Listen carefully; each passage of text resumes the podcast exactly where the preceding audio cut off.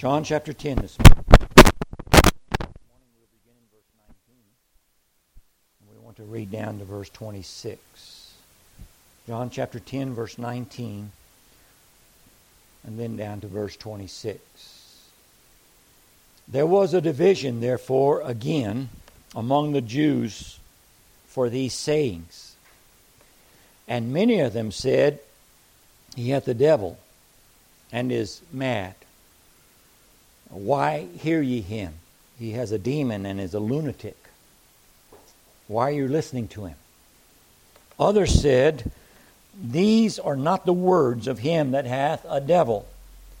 Can a devil open the eyes of the blind? And it was at Jerusalem, the feast of the dedication, and it was winter. And Jesus walked in the temple in Solomon's porch. Then came the Jews round about him and said unto him, How long dost thou make us to doubt? If thou be the Christ, tell us plainly. Jesus answered and said, Jesus answered them, I told you, and you believe not. The works that I do in my Father's name, they bear witness of me. But you believe not because you are not of my sheep, as I said unto you.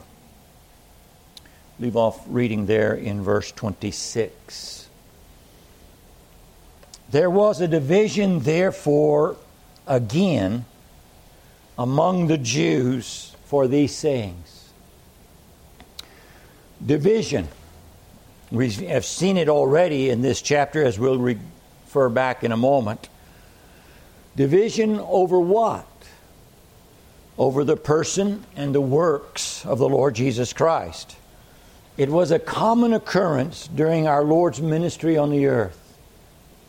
Far more common than I think that we understand or believe. I was thinking about that this week and particularly this morning. I'm not going to address this, but I was thinking that in the middle of all that division, how our Lord and His disciples kept focused on their ministry, how they kept a good heart and a right heart and stayed focused on what was right and good and beneficial to those around them. Division over the person of the Lord Jesus Christ, who He is, over His words, over His works. We've already seen it before. You notice the word again. There was a division, therefore, again among the Jews. In John chapter 7, in John chapter 7 and verse 12, we read, And there was much murmuring among the people concerning him. And some said, He's a good man. Others said, Nay, no, but he deceiveth the people.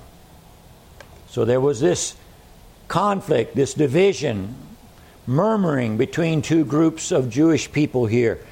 And in John chapter 7 and verse 43, the culmination is this So there was a division among the people because of him. Some said he was a good man, others said, No, he is not a good man. This continues over until we've just read here in John chapter 10. And some said he's a, got a demon and is a lunatic. Others said, No, no, that can't be true. There is this division. Our Lord had told his disciples that this would be the case. In fact, he had told his disciples that he came to introduce division among the people. In Luke chapter 12 and verse 51, Luke 12 and verse 51, we read these words where Jesus is speaking, and he says, Suppose ye that I am come to give peace on the earth? I tell you, nay, but rather division. I am not come to give peace, I am come to bring a division. It seems contrary to everything that we can think that the Lord Jesus Christ would purposely cause division that he would come for the purpose of dividing people. And yet, at the end of the world, in the final judgment, when all the nations are gathered before him, what does he do? He divides the sheep from the goats. He divides them. True gospel preaching always causes division. It is not the purpose of the preacher to purposely cause division, but the message that he brings will cause division. He cannot escape that. And any preacher that is trying to escape dividing when he preaches is not going to preach the whole counsel of God. Look with me over in the book of Acts. In Acts chapter 14, the book of Acts, chapter 14, I want to read just two verses and show you under the preaching ministry of the Apostle Paul, what happens. Acts chapter 14 and verse 3 and verse 4, we read these words Long time, therefore, abode they speaking boldly in the Lord, which gave testimony unto the word of his grace. Verse 3 says. Verse 4 But the multitude of the city was divided, part held to the Jews, and part with the apostles. Paul comes into Iconium, comes into the synagogue of the Jews. He is preaching, and he stays there a long time, and he is preaching. And what happens under the preaching of the gospel? There's a division. Some of them held, some of the city held with the Jews that said that Paul was a false preacher. Some believed the gospel message and followed Paul's message. Gospel preaching always results in division. We cannot help it. As soon as one person is converted in a household, that household becomes divided. As soon as one person is con- converted in a community, that community is divided. As soon as one person in a false religion is converted, that false religion is in the midst of division. Those that try to stay among them, to try to work among them, are actually going to produce more division in the assembly. There's some question as to whether or not you should do that or not, but Paul went into the synagogues and he preached the gospel. And there was a division, and some came out. And whether you believe that that was right practice or not, that's what he did under the leadership of the Holy Spirit. Religious division always happens under the preaching of the gospel, and religious division always produces persecution and eventually martyrdom back in John's Gospel, John chapter 10. We'll drop down from verse 19 as he continues to instruct them. We'll be a couple of weeks getting here, but look in verse 31. Then the Jews took up stones again to stone him. It's not the first time that they've tried to kill him, it won't be the last time. But here it is. There was division among them over what he was saying and what he was doing. And they picked up stones as he continues to amplify the message, culminating with verse 30 I and my Father are one. Then the Jews picked up stones again to stone him. This religious division always resulting in a measure of persecution and eventually martyrdom in some cases. The enemies of the gospel continue to work dividing today. Not only does the gospel produce a division, but as you read through the book of John and also through the book of Acts, you'll see that the enemies of the gospel produce division. For instance, Paul was in Thessalonica and preaching. God saved some people. The Jews rose up and persecuted the church. Paul left and went into an area called Berea. The Jews from Thessalonica came down to Berea to cause division in the ministry of the Apostle Paul. Both go on at the same time. Gospel preaching produces a division, and once that division is produced, the enemies of the gospel continue to try to divide. Continue to try to work to cause division among the Lord's churches, even unto this day. Divisions among the Lord's church happen for a lot of different reasons. And I thought this morning that I would address some of those reasons. All of us have seen this in our life, in our Christian ministry. I've seen it as an early Christian, I saw it in the first church that I was in. I saw it in the churches that I ministered to as an early preacher. I saw it even in the first church that I pastored. Why does division develop in the Lord's churches? The first reason First, different groups within the church following different religious leaders who are outside the church and not members of the church. Let me say that again so you get it. Different groups within the church following religious leaders that are outside the church and are not members of the church instead of following the Word of God alone. We see this in the Corinthian letter in 1 Corinthians chapter 1, verse 10, 11, and 12. Let me read, and I'll be skipping some of the verses so that we can bring together a concise statement here. Some of the stuff within the verses. Verse 10 Now I beseech you, brethren, by the name of our Lord Jesus, or by the name of our Lord Jesus Christ, that you all speak the same thing that there be no divisions among you. And then he goes into the fact that the household of Chloe had told him that it was, and he partly believed it. And then in verse 12 says that every one of you saith, I am of Paul, I am of Apollos, I am of Cephas, and I of Christ. What was going on in that church at Corinth? Paul had been gone a long time. Apollos was no longer there. Peter was not there. He Christ was present in that church. They came behind in no gift given to them by the Lord Jesus Christ. But what was going on in that church?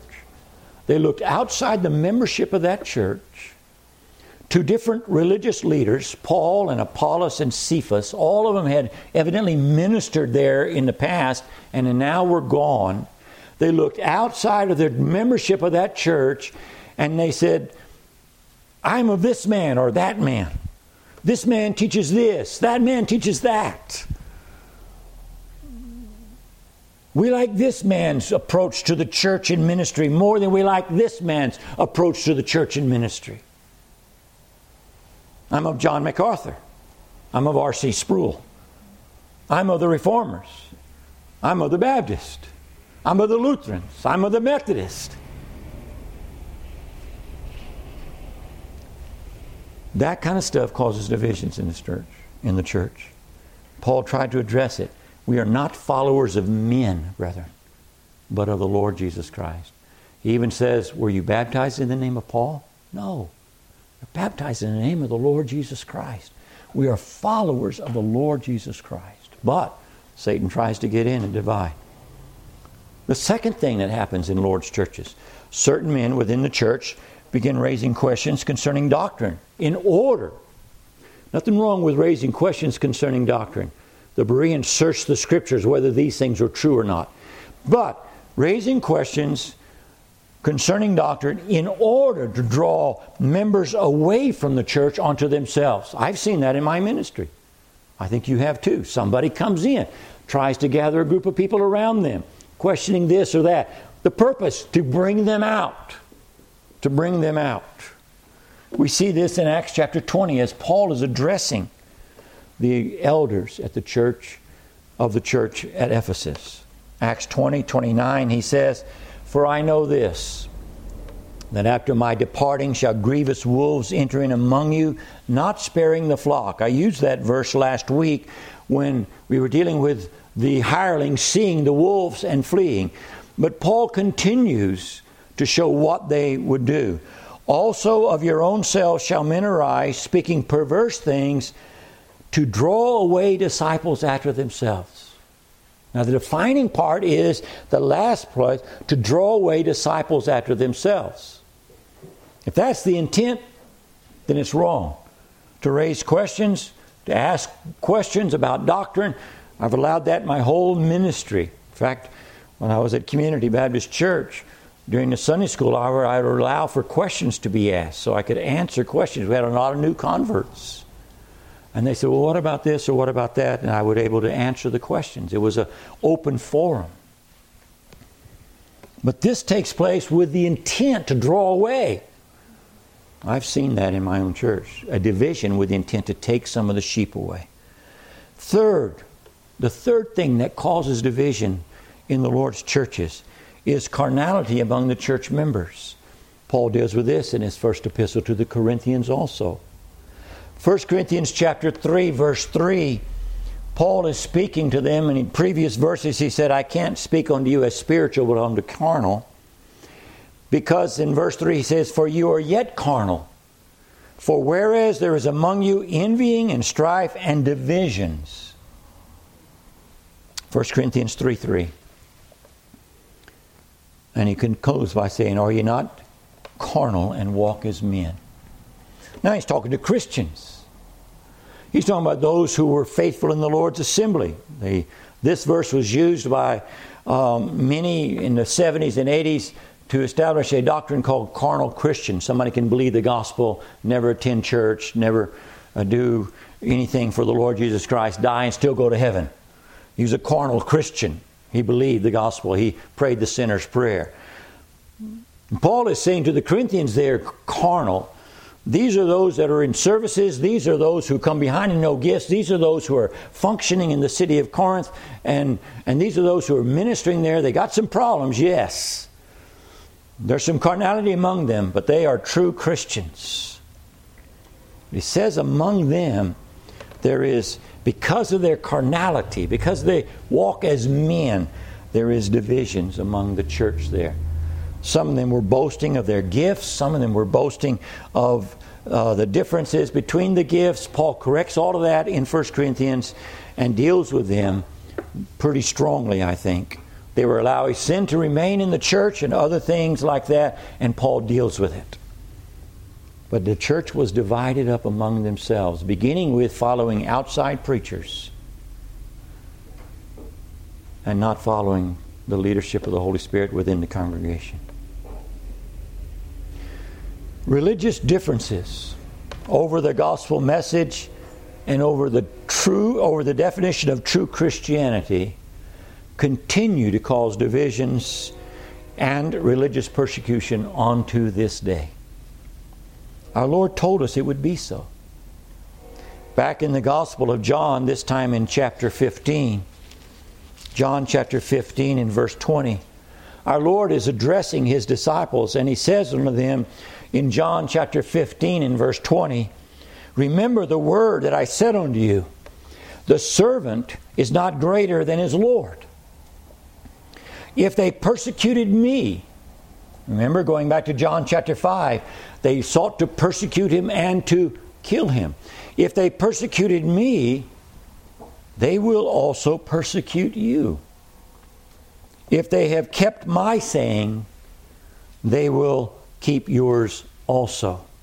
Our Lord is warning his disciples, John 15 and verse 20. Our Lord is war- warning his disciples that the future holds persecution for them that the servant is not greater than the Lord.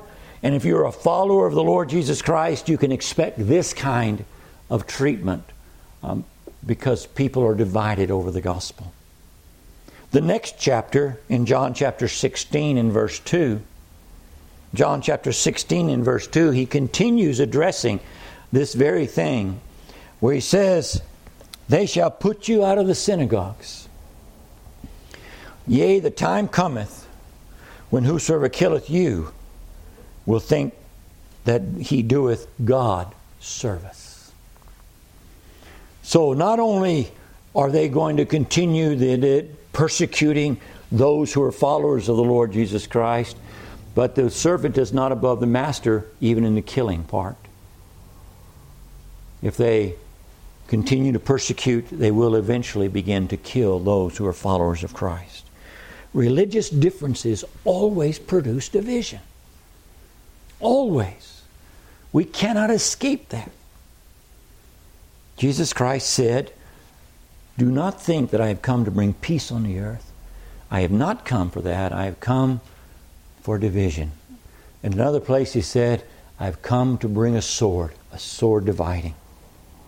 The history of true Christianity is full of evidence that religious men from religious groups have persecuted the true followers of the Lord Jesus Christ.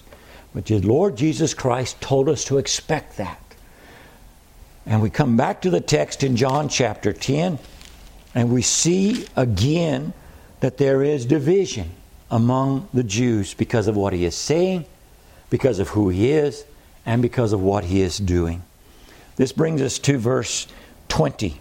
John chapter 10, verse 20. Verse 19 says, And there was division, therefore, again among the Jews for these sayings, and, verse 20, many of them said, He hath the devil, and is mad. Why hear you him? Others said, These are not the words of him that hath the devil. Can a devil open the eyes of the blind? And it was at Jerusalem at the Feast of Dedication, and it was winter. The division among the Jews resulted in a conversation concerning whether or not the Lord Jesus Christ was demon possessed or not. The accusation was based upon two things his words and his works. His words. Why hear ye him? Why do you keep listening to what he has to say? He's demon possessed, he's a lunatic. Verse 20. Why hear ye him? Verse 21. These are not the words of him that hath a devil or a demon. And so it's revolving around what he was saying, but it was also revolving around his works. Can a devil, can a demon open the eyes of the blind? I mean, that think about that a minute. Can that be done? These are religious people. These are not the followers of the Lord Jesus Christ. These are those who are in opposition to him. Some of the Jews were rejecting the Lord Jesus Christ and his message, and they were looking for a way to discredit him. They believed and taught that he was demon possessed. Others, still divided between them and Christ, but were still undecided as to whether he was a lunatic or demon possessed. They, they they would not believe and could not believe that someone could speak like he speaks and do what he does and be demon possessed. But both groups understood this, brethren. And this is what I want to get out of this text this morning. Both groups understood that men with, with a religious message and men who could perform miracles in the name of religion were not always sent from God. They were not always sent from God. These are Jews. They know their history and they know the law. In their history, they know and they remember that when Moses and Aaron went before Pharaoh, that Pharaoh's religious men were able to duplicate the first four miracles. In Exodus chapter 7 and verse 11, we read Then Pharaoh also called the wise men and the sorcerers. Now the magicians of Egypt, they also did in like manner with their enchantments. Aaron threw down his rod, it became a snake. They threw down their rod, and it became a snake. Snakes. Now, Aaron's rod ate theirs, Aaron's snake ate theirs, and Aaron picked the rod up, and it was again.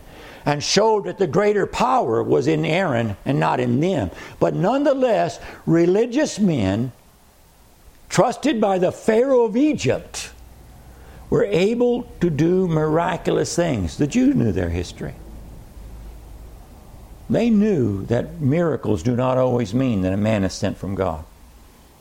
But more than that, they knew the man's message. Deuteronomy chapter 13, my wife and daughter and I were talking in our house the other day, and my wife mentioned, Where's that text where you said thus and thus and thus and thus in India? And I said, It's in Deuteronomy. And it just so happens that I was going to use it this week. Deuteronomy 13, if you wanted the text, verses 1 through 3.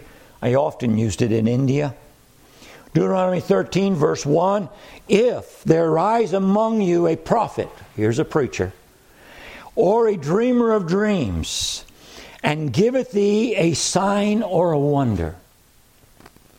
This is how the chapter opens up.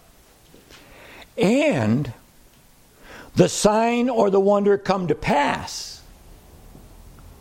Okay? Whereof he spake unto thee.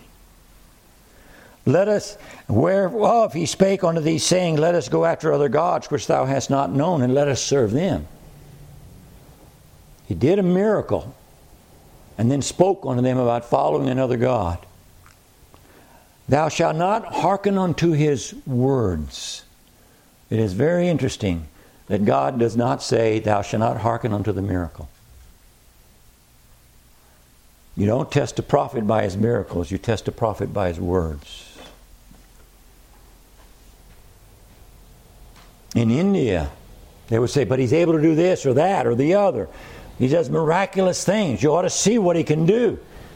And I would always say, What message does he preach? But you ought to see what he can do, Brother Pat. What message does he preach? As literally hundreds of thousands would follow him for the miracle that he was able to do. But what message does he preach? Thou shalt not hearken unto the words of that prophet or that dreamer of dreams, for, and here is the reason why the Lord your God proveth you, tests you, to know whether you love the Lord your God with all your heart and with all your soul. Whether you're going to follow the words of a man that go contrary to the words of God is a test of whether you love the Lord or not. Whether you're going to follow the miracles of a man whose message is contrary to the Word of God is a test of whether you love the Lord or not. Deuteronomy 13, verses 1 through 3. We need to understand what these Jews understood. Now, they have perverted God's word by the time of the days of Jesus Christ. And that's why they could say he's the one with the demon, despite what he says or what he does. He's the one that's wrong. They had perverted God's word. He was bringing God's word to them, and they had perverted it and could not hear it. But we need to understand the same thing in the day in which we live. Not everyone who uses the name of the Lord Jesus Christ is of God. And that is a hard thing for Christians to grasp. They are to be tested by the words they say not by the sincerity of their message, not by the size of their church or congregation, not by the miraculous things they do or not do. They are to be tested by the things they say. What is his message? Does it agree with the Word of God? We have the same thing in the New Testament. The scriptures show us that during the days of the Lord Jesus Christ and his apostles, there were many who preached a religious message and did miraculous things who were not of God. Our Lord reminded us in Matthew's Gospel, chapter 7, very early in his ministry. Matthew 7 21 through 23. Matthew 7 21 through 23, where our Lord said, Not everyone that saith unto me, Lord, Lord, shall enter into the kingdom of heaven, but he that doeth the will of my Father which is in heaven. Many will say to me in that day, Lord, Lord, have we not prophesied in thy name? Have we not spoken, preached in the name of Jesus Christ? And in thy name cast out devils or demons. in the name of Jesus cast out demons, and in thy name done many wonderful works in the name of Jesus, commanding the demons leave, and in the name of Jesus doing miraculous things, preaching in the name of Jesus. And then I will profess unto them, I never knew you. Depart from me, you workers of iniquity. Using the name of Jesus Christ in their message, in their ministry of works, and yet they were working sin by what they were doing. You workers of iniquity. In the latter chapters of Matthew chapter 24, our Lord speaks of the last days. And in Matthew 24, verse 24, he says, There shall arise false Christs. He's speaking of the last days. He's speaking of the days after he leaves the earth ascends to heaven in the days prior to 70 AD, and then also the days prior after that. Not prior, yeah, prior to 70 AD and the days after that. And he says, There shall arise false Christs and false prophets, and shall show great signs and wonders, insomuch that if it were possible, they shall deceive the very elect.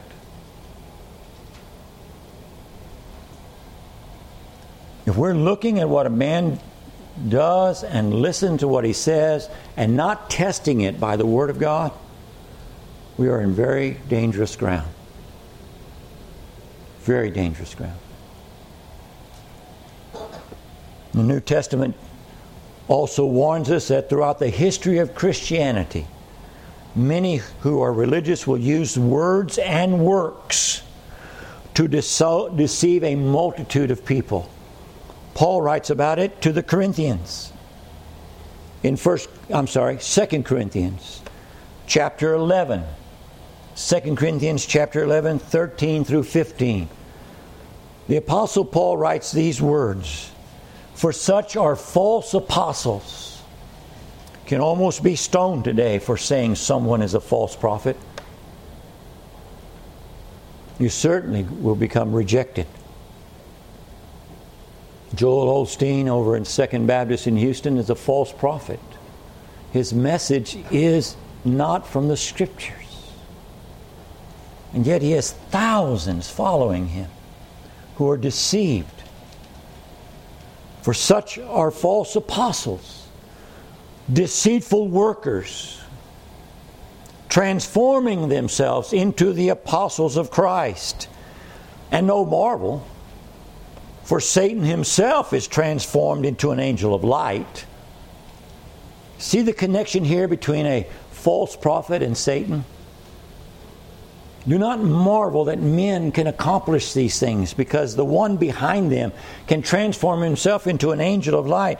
Therefore, it is no great thing if his ministers, his ministers, also be transformed as ministers of righteousness whose end shall be according to their works. Later on, the Apostle Paul, being in prison in Rome, writes to Timothy. And in 1 Timothy chapter 4, verses 1 and 2, he writes and says, Now the Spirit speaketh expressly that in the latter times some shall depart from the faith. 1 Timothy chapter 4, verse 1 and 2 that some shall depart from the faith. How? Giving heed to seducing spirits and doctrines of de- demons, devils. Speaking lies in hypocrisy, having their conscience seared with a hot iron. Departing from the faith by giving heed to a message from another spirit departing from the faith by giving heed to a message of another Jesus, another gospel, and another spirit. We are warned in the scriptures over and over again that there is division, that Christ came to the earth to bring division. And in the division, there is questioning as to who Jesus Christ is. Some said he is a demon possessed lunatic Others said, no, he's a good man. A demon can't open the eyes of the blind. He's a good man. Neither of those conclusions are accurate because he's the God man. Good, yes. Righteous, yes. Holy, yes. The one who can save sinners from their sins, yes. The third set of verses we want to look at this morning quickly are in verses 23 through 26. Jesus walked in the temple in Solomon's porch. Then came the Jews around about him and said unto him, How long dost thou make us to doubt?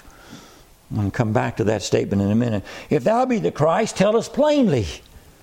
Jesus answered, I told you. And you believed not. The works that I do in my Father's name, they bear witness of me. This is not the first time he's used words and works together. But you believe not, because you are not of my sheep, as I said unto you. How long do you cause us to doubt?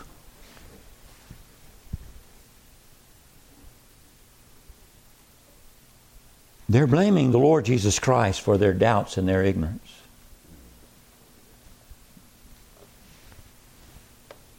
What an amazing statement. How long are you going to keep us in the dark? How long are you going to keep us ignorant as to who you really are? If thou be the Christ, tell us plainly. What has he been doing from chapter 1 to chapter 10 of John? He has been speaking plainly as to who he is. And they turn around in chapter 10 and say, It's your fault we don't understand who you are. It's your fault. How long are you going to keep us doubting? You see how the heart of men hardened against the truth of God's word will go so far as to blame God for their problem? This is not the first time the Jews have asked him this question. They did in John 8, chapter 25. Then said they unto him, Who art thou? And Jesus saith, unto them, even as the same as I said unto you from the beginning. Who art thou? It's a good question. As I said when I was dealing with it in John chapter 8. And if it's asked from a true heart, will be answered by God with the truth of God's word. But ask with the intent to twist his words so they can find fault with him, God will not answer. The religious Israelites did not want to know who the Lord Jesus Christ was in truth. They did not want, they did not ask the question because they are sincerely desiring to know who Jesus is so they can forsake their false religion, come out of darkness into light, come out of their sin into life. They're not asking for that reason. They're looking for a way to trap him with his words. I remember in San Antonio going house to house, and I come up to a door, knocking on a door on the south side of San Antonio, and there's this group of people, eight or ten of them around, and there's wine, and there's the smell of marijuana, and there's music blaring, and the, somebody opens the uh, the door, and I'm Pat Horner from.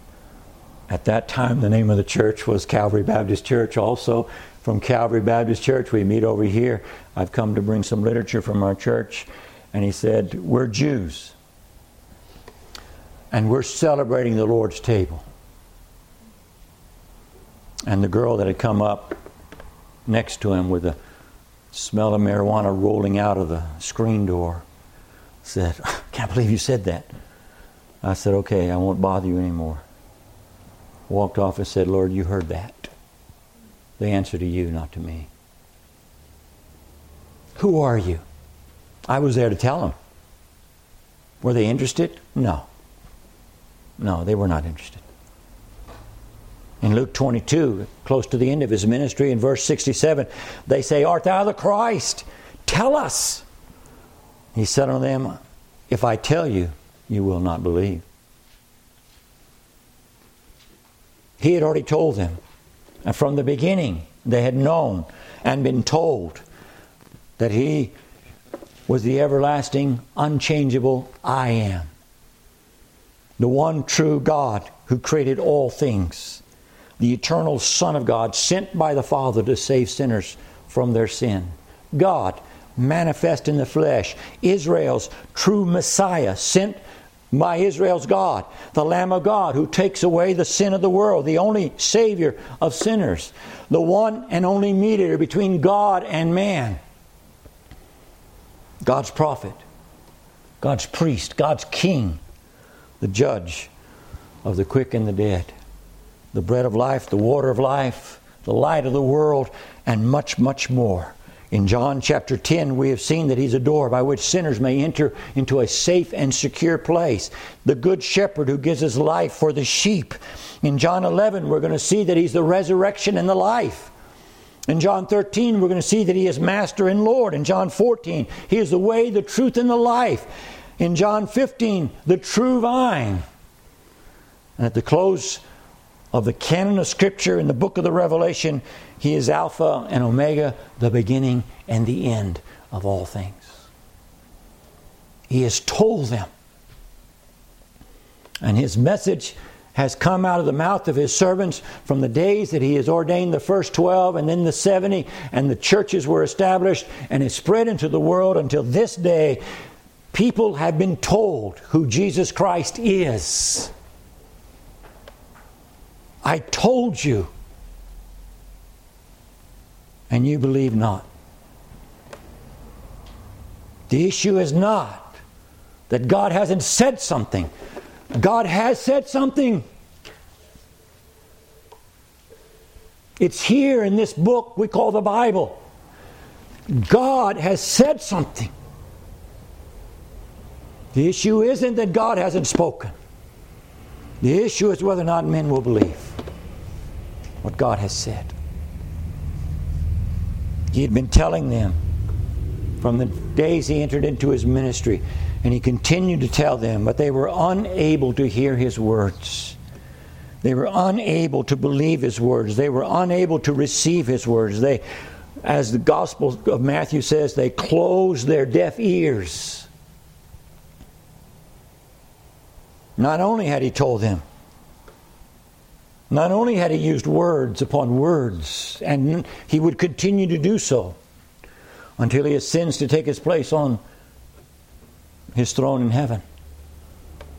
But he has performed such miraculous works before them in their face that they are without excuse. He has just healed a man who was blind from birth. Even the man himself says, Is there any historical record of anyone from the beginning of time until now who has ever healed a man born blind from birth? No. There is no record at all of anything like that ever happening from Adam to the days of Christ.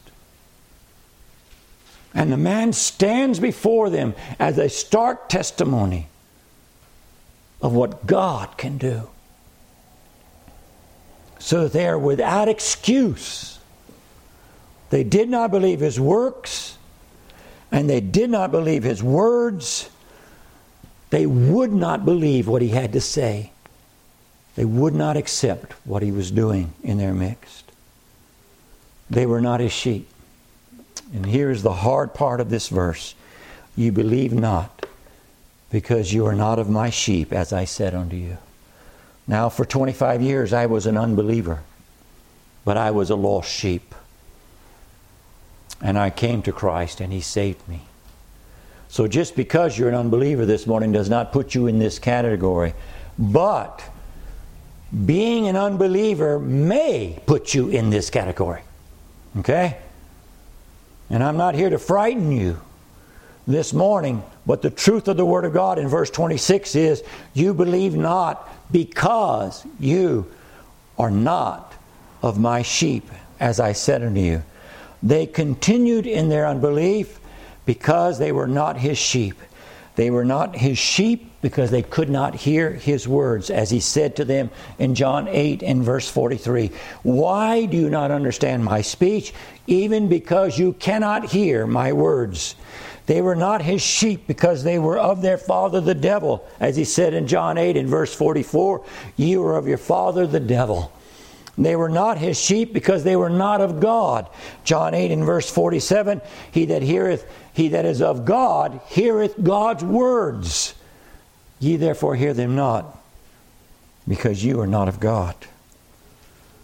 And these particular people and their offspring continue in this state until this day. In John 11 and verse 8, we read, God hath given them a spirit of slumber, eyes that they cannot see, and ears that they should not hear, unto this day. Romans 11, sorry, verse 8. Romans 11, verse 8. They fell under the judicial blindness of God and continue this day rejecting the Lord Jesus Christ as their Messiah because they are not God's sheep. And yet, as I said as I introduced this verse, I was an unbeliever for 25 years. And one day I was able to pick up the scriptures and began reading it and began to see that Jesus Christ could save sinners and began to hear that he would say to others, Your sins are forgiven. And having that word and hearing that from the pages of God's word, I said, You forgave them, would you not forgive me? And he did so. And he did so. And that believing the gospel message proved that I was one of his sheep. Lost, yes, but not of this group. You do not want to join these people. You do not want to join those who close their ears and eyes and say, We will not have this man rule over us. You do not want to do that. Do not continue in an effort to stop your hear, ears from hearing what God has to say. As I said earlier, God has said something. We are responsible to read what God has said, to hear what He said to us. All of you children are old enough to take up a Bible and read it. Every one of you. Your mama reads it to you, grandma reads it to you. Friends come along and they might quote it to you, but you are personally responsible and old enough to take up your own Bible and read it. You say, but I don't understand it. Don't worry about what you don't understand. Read it until you find something you do understand. I've told you my testimony, starting in Genesis, coming all the way over into the Gospel of John before I finally understood. Thy sins are forgiven thee. Go in peace. That's a lot of reading and not to understand. But finally, I understood something. Do not continue to deny him as to who he is, who he has said he is, and what the scriptures declare him to be. Who the scriptures declare him to be. The Son of God sent to save sinners from their sins. The Scriptures declare him to be that. Do not continue to deny him to be the only Savior of sinners. Follow what the Word of God says. Listen to what it has to say. Let's pray together.